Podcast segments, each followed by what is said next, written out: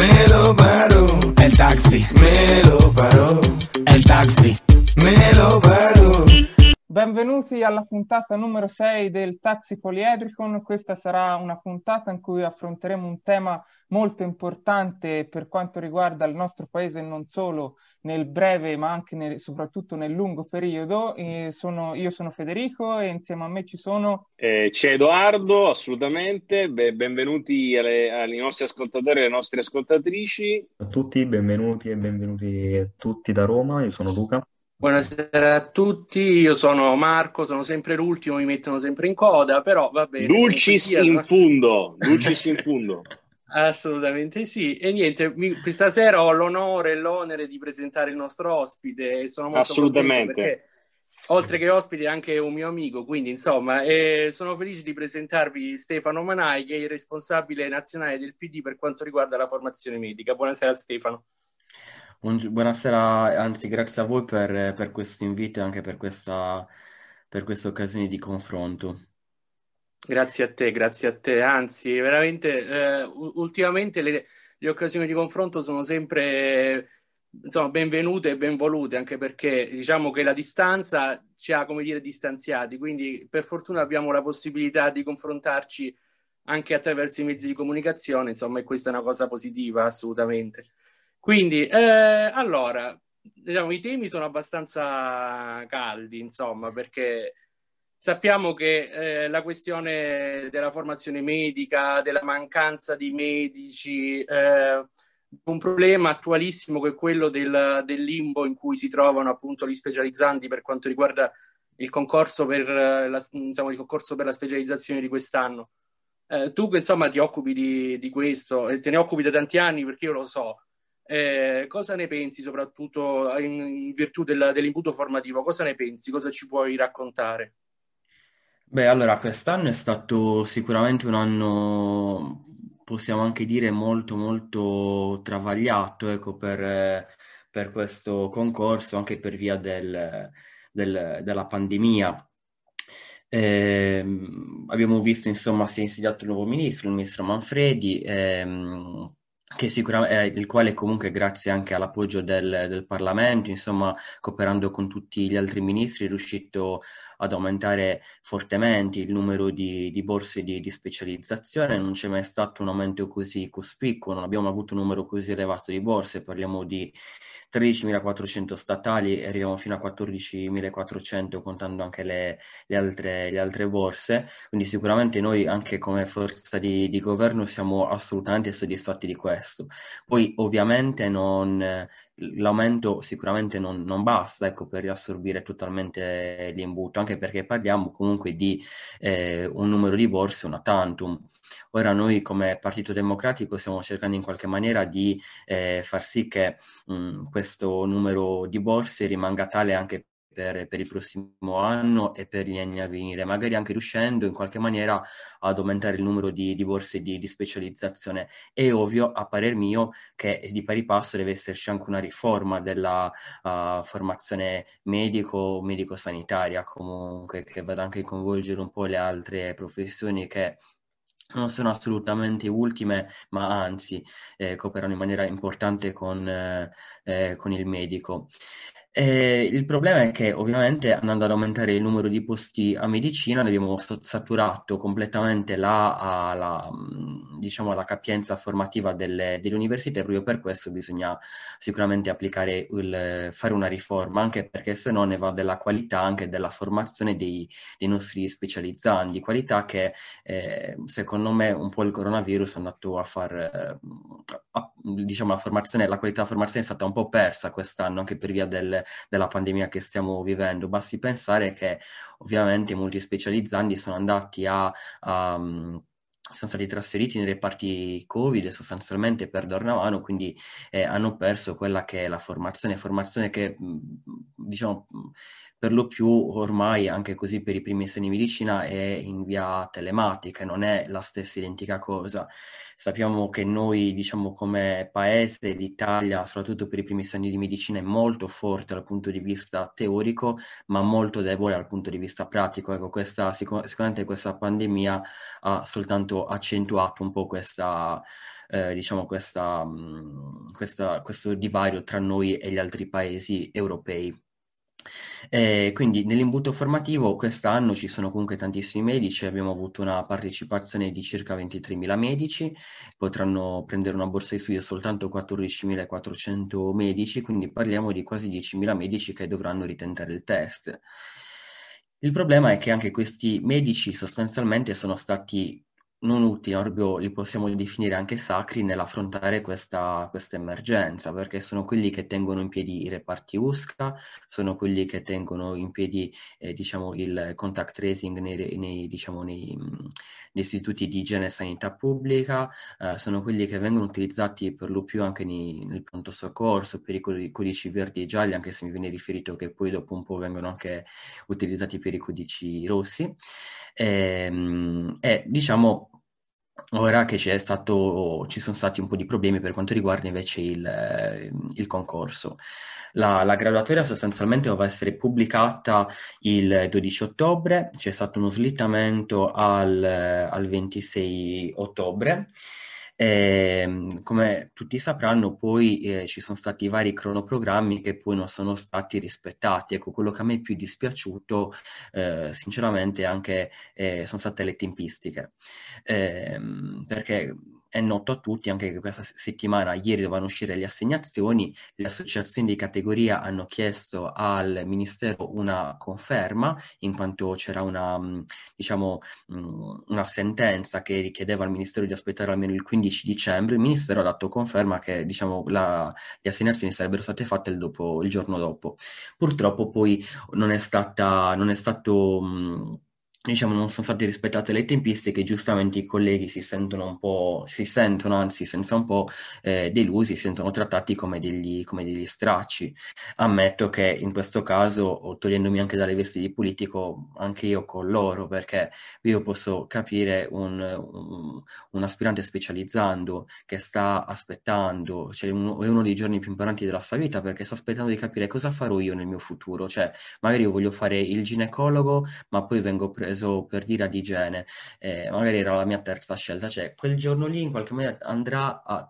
ti dirà sostanzialmente quello che tu andrai a fare nei, nei, prossimi anni della tua vita, fino alla pensione presumibilmente, a meno che uno poi non decide di eh, cambiare, cambiare specializzazione. E proprio per questo ci sono stati un po' di problemi. Allora, proble- l'ultimo problema è stato proprio per una domanda, però i problemi sono iniziati quando il Ministero ha cambiato un po' le regole rispetto agli anni scorsi, cioè ha deciso di non dare i punti curriculum a, a, a, alle persone che hanno partecipato al, ai candidati che sono già in scuola di specializzazione o che hanno già una specializzazione e di non far partecipare alle persone che sono già in scuola, uh, sono già corsisti MMG, quelli insomma che vogliono diventare medici, medici di base. Questo l'ha fatto non perché un ministero brutto e cattivo, ma l'ha fatto semplicemente per disincentivare quello che è l'abbandono delle, delle borse, perché molti eh, anziché prendere la, la, prima scelta, magari anche la seconda, la terza, insomma, magari come... Mh, come ultima scelta mettono un qualcosa che loro non vorrebbero mai fare nella vita, ma lo prendono semplicemente per dire, vabbè, io una borsa ce l'ho, almeno sarò specializzato. Ma è un concetto oggettivamente sbagliato, perché bisogna cercare sempre di puntare eh, a quello che noi vorremmo fare, eh, diciamo, per tutta la vita, perché se poi noi ci accontentiamo potremmo anche diventare dei medici frustrati. Ora, è ovvio che questo deve essere anche, deve essere anche garantito, soprattutto deve essere garantito dal governo, perché è ovvio che tutti i colleghi, eh, se potessero, entrerebbero nella loro prima scelta. Però diciamo che questo diritto alla formazione non è del tutto garantito e per questo si crea anche questo imbuto formativo. Sicuramente devono essere fatti eh, maggiori, mh, maggiori sforzi, diciamo, da, da parte parte della, della, politica. Quindi comunque per far sì che eh, una persona non prenda quindi una borsa che in realtà non vorrebbe prendere, ha cercato, il governo ha cercato di creare questi disincentivi. Eh, alcuni sono stati praticamente, eh, ovviamente c'è stata una marea di ricorsi, alcuni ricorsi sono stati vinti, altri sono stati persi. Per dire i corsisti MMG eh, potranno diciamo, essere inclusi nella graduatoria, mentre i punti curriculum per gli specializzandi o specializzati invece non verranno attribuiti, così come da regole di, di concorso. Ora, al di là diciamo, di tutti quanti questi ricorsi che sono stati fatti del test, eh, pro- un problema imminente, e io l'ho sottolineato, spero insomma che anche il partito ho capito che faranno dei subemendamenti, è che la presa in servizio ad oggi è, è per il 30 dicembre, considerando che le assegnazioni verranno fatte presumibilmente il 16 dicembre,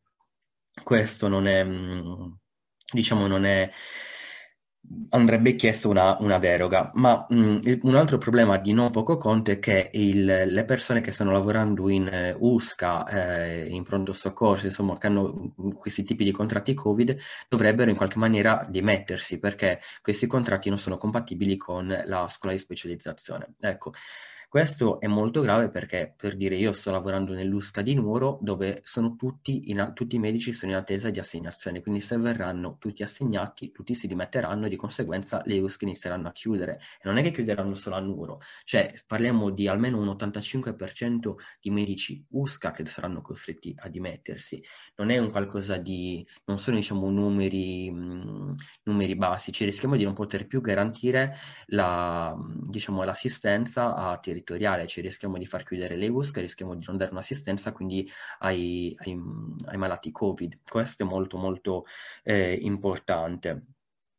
Noi come mh, mm, Partito Democratico ora stiamo cercando di, di scrivere una, una proposta di, di, legge, anzi ormai l'abbiamo ultimata, eh, stiamo, ci stiamo consultando con gli altri ordini professionali perché sarà una riforma che va a includere non solo la, for- la formazione del medico ma anche la formazione delle altre professioni sanitarie che sono per noi veramente eh, importantissime. E, ehm, mh, abbiamo fatto un dipartimento, un dipartimento che include tecnici di tutti i tipi, eh, doc- sia docenti che medici, medici di base, componenti di associazioni di specializzanti, insomma, anche perché per noi è molto importante avere una visione a 360 gradi, quindi non una visione solo di parte, non abbiamo paura del, del confronto. È stato un lavoro molto lungo, ma mh, semplicemente perché noi pensiamo che solo attraverso un confronto posso uscire anche con qualcosa di, di buono. Abbiamo fatto numerose audizioni da, da, maggio, sono state veramente tantissime, almeno una, una ventina, è stato molto difficile portare avanti tutto questo perché chi si stava laureando come me, chi poi ha iniziato a lavorare, chi comunque aveva attività parlamentari, medici che erano impegnati nel Covid, però insomma ci siamo riusciti, abbiamo preferito prenderci i nostri tempi piuttosto che presentare una legge che poi andasse a scontentare eh, una grossa fetta magari di persone che la dovevano subire. Eh, ecco, questo diciamo è stato un, un lavoro oh, molto molto eh, importante. Proprio su ehm, questo, proprio su questo Stefano, mh, ho apprezzato molto diciamo, la, il tentativo eh, insomma, da parte vostra anche di spingere eh, il governo a una proposta anche di, di, riforma generale di un sistema che soprattutto in questo momento di grande emergenza sta facendo vedere le sue lacune eh, manifeste.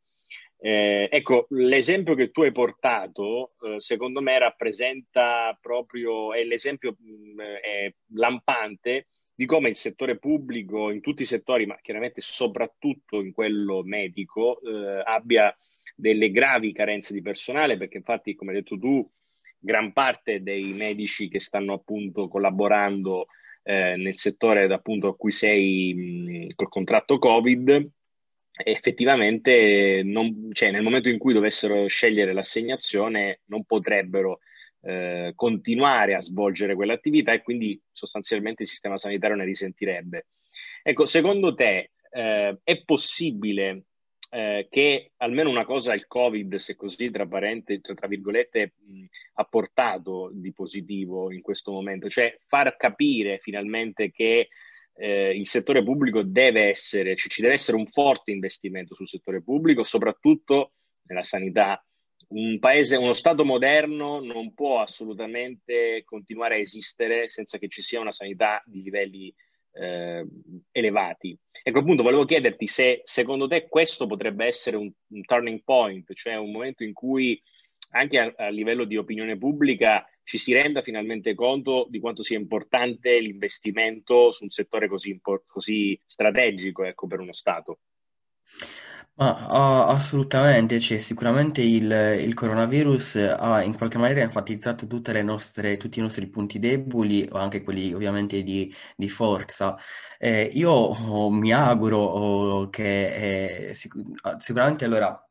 ha messo un faro su questi punti, però oh, spero anche che la politica abbia saputo cogliere. Ecco, io sinceramente per dire sono un po' deluso, ammetto, sul teatrino MES sì o MES no.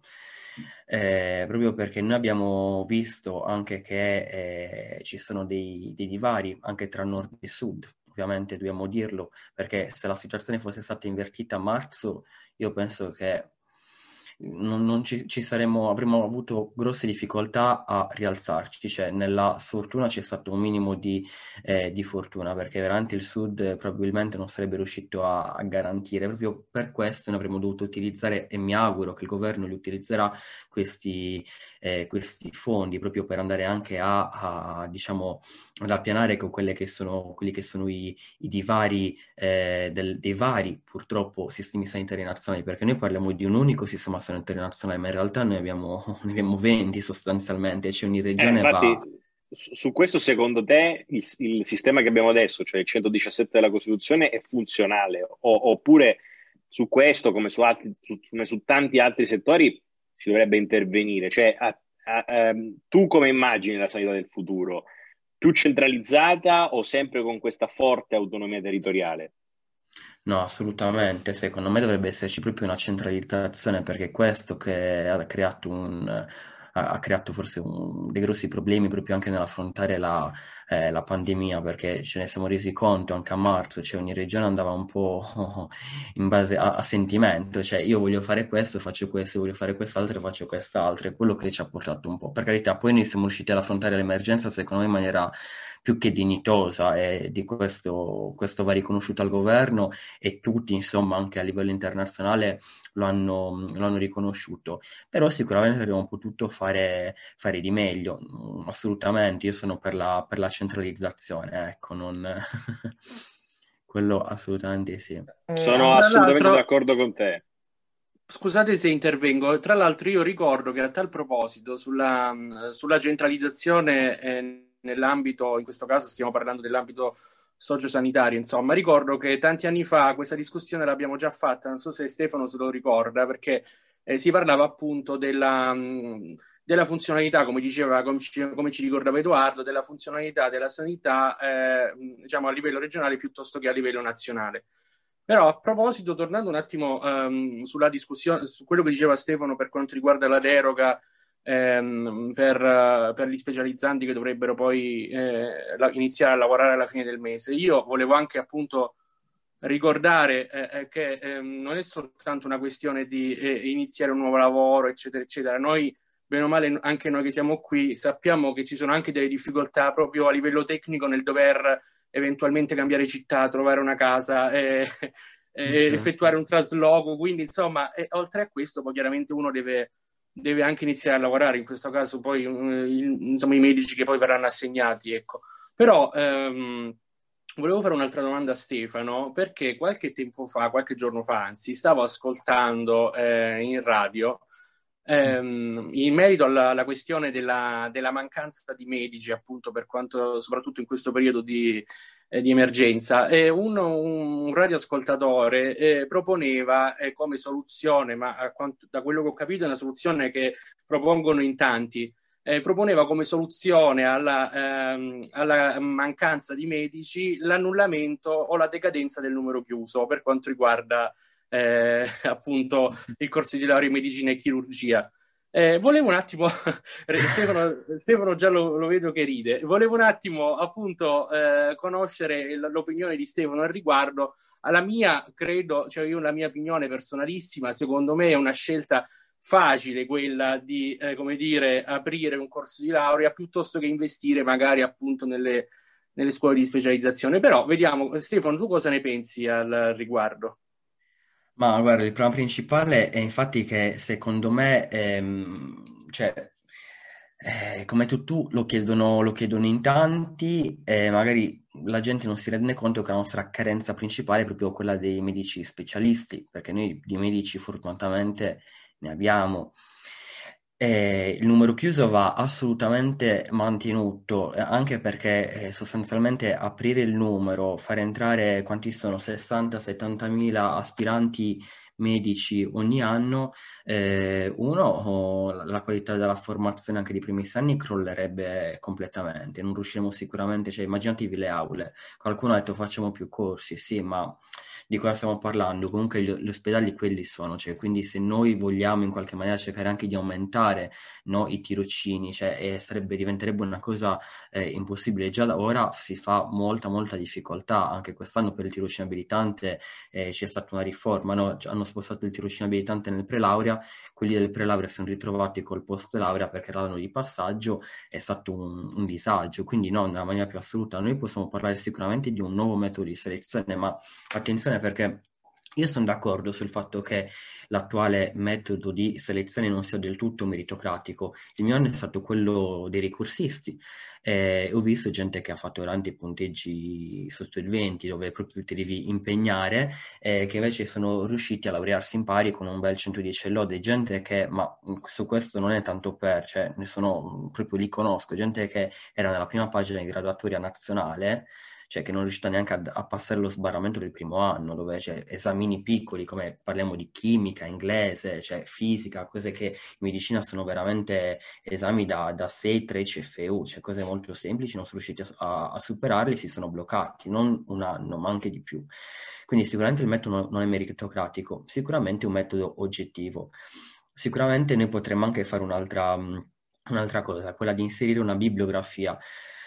Mm, io mi ricordo quando stavo preparando il test ero molto spesato, anzi ho speso anche molti soldi in corsi di preparazione che posso anche definire veramente inutili, eh, però sai, uno quando si trova lì eh, cerca di fare il possibile per poter eh, in qualche maniera raggiungere il proprio, il proprio obiettivo. Quello che potrebbe fare il Ministero già da ora è inserire una bibliografia, così gli studenti, gli aspiranti tali sanno, io, ok, io devo studiare da questo libro qua, quindi prendo questo e basta, lo studio e in qualche maniera, diciamo, eh, facendomi il mazzo, passatemi il termine, potrei riuscire a, a, ad arrivare all'obiettivo anche in una maniera più diciamo, più logica, ecco, c'è un percorso, invece qua è un po' se tu esci, sei spesato, non sai cosa fare, prendi qualsiasi corso di formazione, quel libro, quell'altro, c'è di libri di testo, per il test di medicina ce ne sono veramente migliaia, eh, anche con differenze di prezzo assurde, e poi comunque devo anche pensare che ci sono persone che non possono permettersi di pagare dei 1000-3000 euro un corso di preparazione, quindi noi a maggior ragione come forza di governo di sinistra dobbiamo far sì che queste persone riescano eh, a, a, ad avere una preparazione consona anche con una spesa irrisoria o anche possibilmente con un corso, se vuole farlo il Ministero, del tutto gratuito. E noi inoltre dobbiamo pensare che um, c'è una campagna pensionistica che raggiungerà il culmine nel 2025. Una volta che noi arriviamo al 2025 non avremo il bisogno o un bisogno attuale di specializzanti inizierà a scemare. Quindi ora anche quest'anno il governo ha aumentato nuovamente i posti eh, a medicina, se non erro circa 13.000, 13.000 persone. Questi nuovi eh, studenti di medicina si lavoreranno se tutto va bene nel 2026 dove la gobba pensionistica inizierà già a scemare. Si specializzeranno, se tutto va bene, nel 2030. Cioè, è probabile che molti loro diventeranno disoccupati. Cioè, sinceramente, bisogna anche mettere un po'... Um, dobbiamo anche essere realisti. Cioè, una persona ok che medicina è il sogno di tutti, ma uno che studia giustamente dieci anni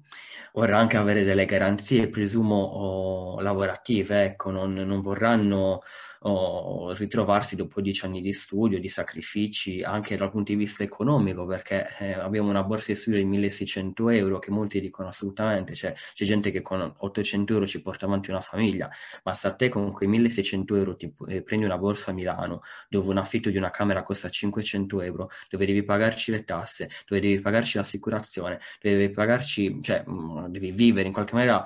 Ehm, è difficile. Conosco gente che purtroppo è costretta a fine 30 anni anche a chiedere un aiuto economico ai genitori. Ecco, cioè, è normale che poi quando esci, quando arrivi a, quando esci dalla specializzazione, sei specializzata, arriva al 31 anno di età,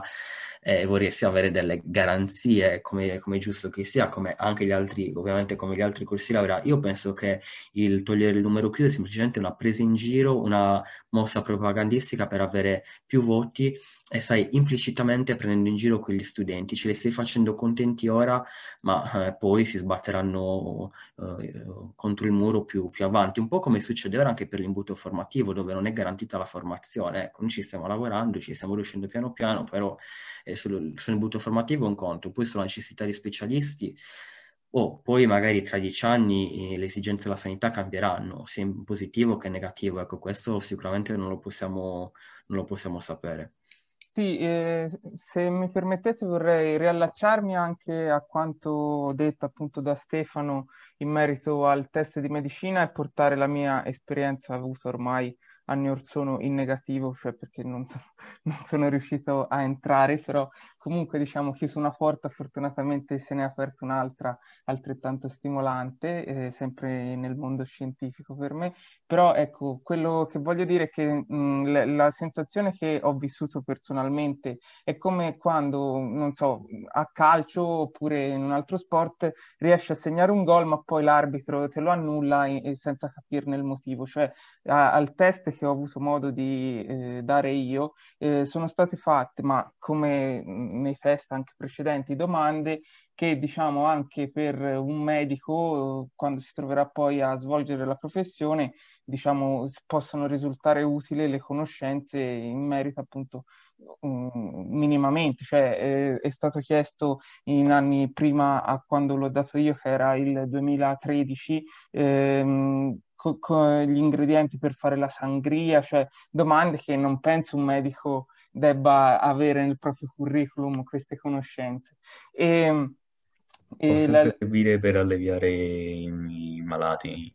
in ospedale. Sì, infatti, sì, per un brindisi ci può stare, però insomma. E, e, quindi ecco, quello che volevo dire è che appunto i, le, le, la sensazione appunto di, di, aver profuso tutto l'impegno, eh, studiare su libri che sappiamo eh, appartenere ormai a quelle eh, case editrici, una su tutte, la prima lettera dell'alfabeto greco, senza fare diciamo pubblicità, test, aggiungetevi test. E ehm, quindi insomma eh, diventa un business che poi alla fine eh, cioè, ci guadagnano soltanto gli stessi e un ragazzo che magari eh, ha il sogno di diventare medico eh, e vede magari passarsi avanti tipo eh, l'anno successivo, cioè il 2014, molti ragazzi eh, riuscirono ad accedere facendo un ricorso proprio perché ci fu una irregolarità che ormai sono all'ordine del giorno quando si tratta dei test di medicina medicina e in pratica chi fece ricorso, indipendentemente dal punteggio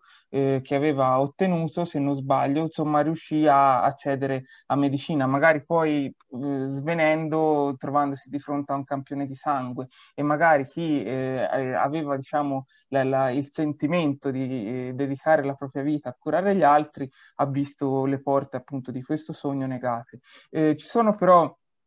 eh, delle alternative, secondo me, che potrebbero essere valide al test, permettendo il fatto che la selezione deve essere mantenuta proprio perché sennò si rischia di, di, eh, che l'imbuto si faccia sempre più stretto rispetto a quanto non lo è adesso. E, e, ad esempio in Francia c'è il metodo che poi tra l'altro era stato anche dibattuto mh, anni fa eh, come possibile alternativa al metodo all'italiana attuale, cioè quello di eh, permettere a tutti di accedere al primo anno di medicina, eh, a, um, un primo anno condiviso anche con altre facoltà nel caso in cui un ragazzo poi non riesca a superare il test, in modo da evitare di perdere tempo nella propria formazione, diciamo diciamo, perdere anni ecco, dietro a un sogno ecco, e, e, e quindi eh, cercare di eh, appunto permettere a tutti di accedere a un bacino di conoscenze magari, di cui magari non si dispone per motivi appunto di formazione superiore, eccetera, e poi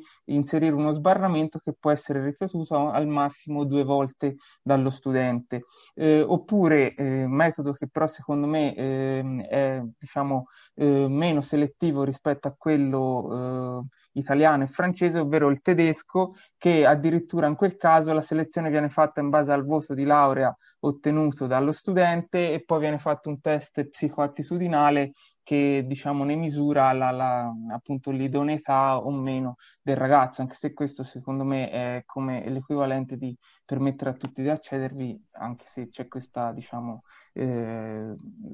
scoglio del voto di laurea. E quindi ecco, volevo chiedere insomma a Stefano cosa ne pensa, insomma lui quale ipotesi secondo lui potrebbe essere l'alternativa? E velocemente vorrei chiedergli anche riguardo appunto eh, alle specialistiche, eh, eh, come diceva lui giustamente, vista, eh, anche se purtroppo sappiamo che in Italia dobbiamo sbatterci la testa prima di pensare a risolvere certi problemi, vista appunto l'emergenza Covid, molti medici in attesa del risultato della specializzazione eh, sono stati assunti eh, a tempo determinato, chiaramente nelle USCA e anche nelle ASL. Se questo eh, potrebbe essere messo a sistema anche in futuro in modo da permettere appunto, come dicevi giustamente tu, di garantire garantire comunque anche un reddito a un ragazzo che si trova a investire sulla propria formazione, ma che comunque vuole iniziare anche a avere delle certezze, se così si, può, si vogliono definire, appunto nella propria vita. Ecco. Stefano, sì, allora, prima da... che parti volevo soltanto approfondire il fatto che magari questi metodi molto interessanti proposti da Federico potrebbero anche insomma, non scoraggiare, però mh, magari molti ragazzi magari mh, passano il test e poi lo vanno a seguire i corsi all'estero, penso in Albania o Romania o altri paesi anche europei, magari potrebbero restare in Italia senza complicare ancora di più magari la situazione anche a livello economico, immagino possa essere molto più complicato. Allora per quanto riguarda il metodo alla francese, eh, noi eh, abbiamo cercato in qualche maniera di, di studiarlo e cercare anche di capire se c'erano se è applicabile in, in Italia. L'unica cosa che ci ha lasciato un po' scettici, ammetto, è la questione del, del voto sostanzialmente, nel senso che eh, è, di- è, difficile fare una selezione in base al, al profitto, in quanto lo sappiamo tutti, eh, chi ti valuta sono più, persone, sono più persone, sono persone che ti valutano in maniera diversa, ehm, e quindi questo potrebbe creare delle discrepanze tra, tra università, nel senso c'è un'università in cui prendere un Trent è molto più faticoso, eh, nell'università invece in cui prendere un Trent è una passeggiata e di conseguenza ne verrebbero sicuramente favoriti questi ultimi. Ecco, mm, io c'era un periodo in cui stavamo vedendo un attimino se era possibile creare un anno in comune con le varie ehm, con le varie mm, corsi di laurea, ecco, sostanzialmente con i vari corsi di laurea vicini alla, alla medicina. Eh, il CUN, il Consiglio Universitario Nazionale, stava anche vedendo se c'erano dei CFU eh, in comune per fargli fare quindi un corso di un anno insieme e, fa- e spostare questo test eh, a fine anno, semplicemente perché così la preparazione poteva essere comunque garantita a tutti, indipendentemente dal, eh, anche dal, mh, dalla possibilità economica. Ecco, questo ripeto, per me molto molto importante. Eh, diciamo, bisognava studiarla un po' meglio sempre per la questione logistica però spostarlo magari un anno dopo, eh, se riusciamo a risolvere la parte logistica, potrebbe essere, diciamo, una soluzione. L'unica cosa è che è veramente difficile, per quanto magari è più giusto, fare la selezione in base ai, ai voti, ma semplicemente perché cioè, sappiamo come andrebbe, andrebbe, a finire. Sappiamo anche che eh, c'è un metodo Baroni che grazie al test nazionale è stato, diciamo, un po' scalzato e non, non possiamo sicuramente ritornarci. Per quanto riguarda invece il, um, i medici che sono stati assunti, tra l'altro eh, proprio in, abbiamo parlato anche nelle varie dirette, cioè in totale erano 7.000 e 7.650 sì, medici, medici, assunti per questa emergenza, in totale le, le unità, le risorse umane erano sui 36.000, l'aveva riferito la sottosegretaria Sandra Zampa in una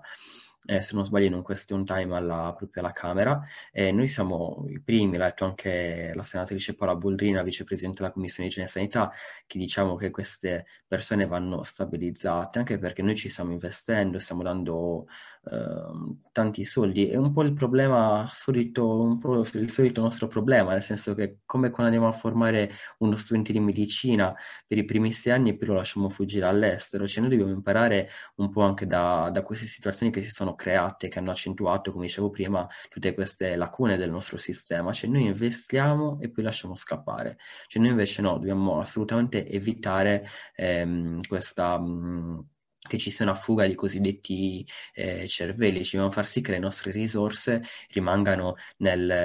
eh, nel, territorio, nel territorio, italiano. Quindi sì, l'ha detto anche Paola proprio ieri che eh, bisogna cercare di stabilizzarli e in qualche maniera anche mh, mm, per i prossimi laureati cercare anche una, uh, un sistema come questo per far sì, per diciamo inserirli nel sistema, che non sia solo un, una semplice, tra virgolette, semplice, non voglio sminuirla, eh, continuità assistenziale di guardia, quindi di guardia medica, ecco, anche infatti, per più motivante. Infatti sì, no, diciamo che eh, la speranza appunto è anche quella che questa situazione in qualche modo nel, nella, nella, terribile che è stata e che ancora in qualche modo ci insegni anche ad investire proficuamente su, sul, uh, sulla persona medico e, e, sulla sua funzione, al di là anche che sia specializzato o no diciamo che speriamo che sia così, insomma, in futuro. Niente, allora, noi abbiamo terminato questa puntata interessantissima. Spero che Stefano eh, ci venga Grazie a trovare mille. prossimamente. Spero di sì. Assolutamente, quando volete. Grazie mille. Allora, noi vi salutiamo. Un saluto da, da Marco, questa volta sono il primo. Yeah. Un saluto anche da Federico e ringraziamo l'ospite. Ricordiamo che i nostri canali social abbiamo Instagram, at il Taxi Poliedricon, continuate a seguirci. E... Un saluto anche da parte mia e grazie a Stefano per essere intervenuto e per, aver, per la bella discussione che si è creata. Grazie a voi, grazie a voi. Un saluto a tutti da parte mia, Luca, da Roma e grazie a Stefano e magari alla prossima. Buon taxi, ciao a tutti. Ciao, ciao ragazzi. Ciao, ciao ciao. Mm-hmm.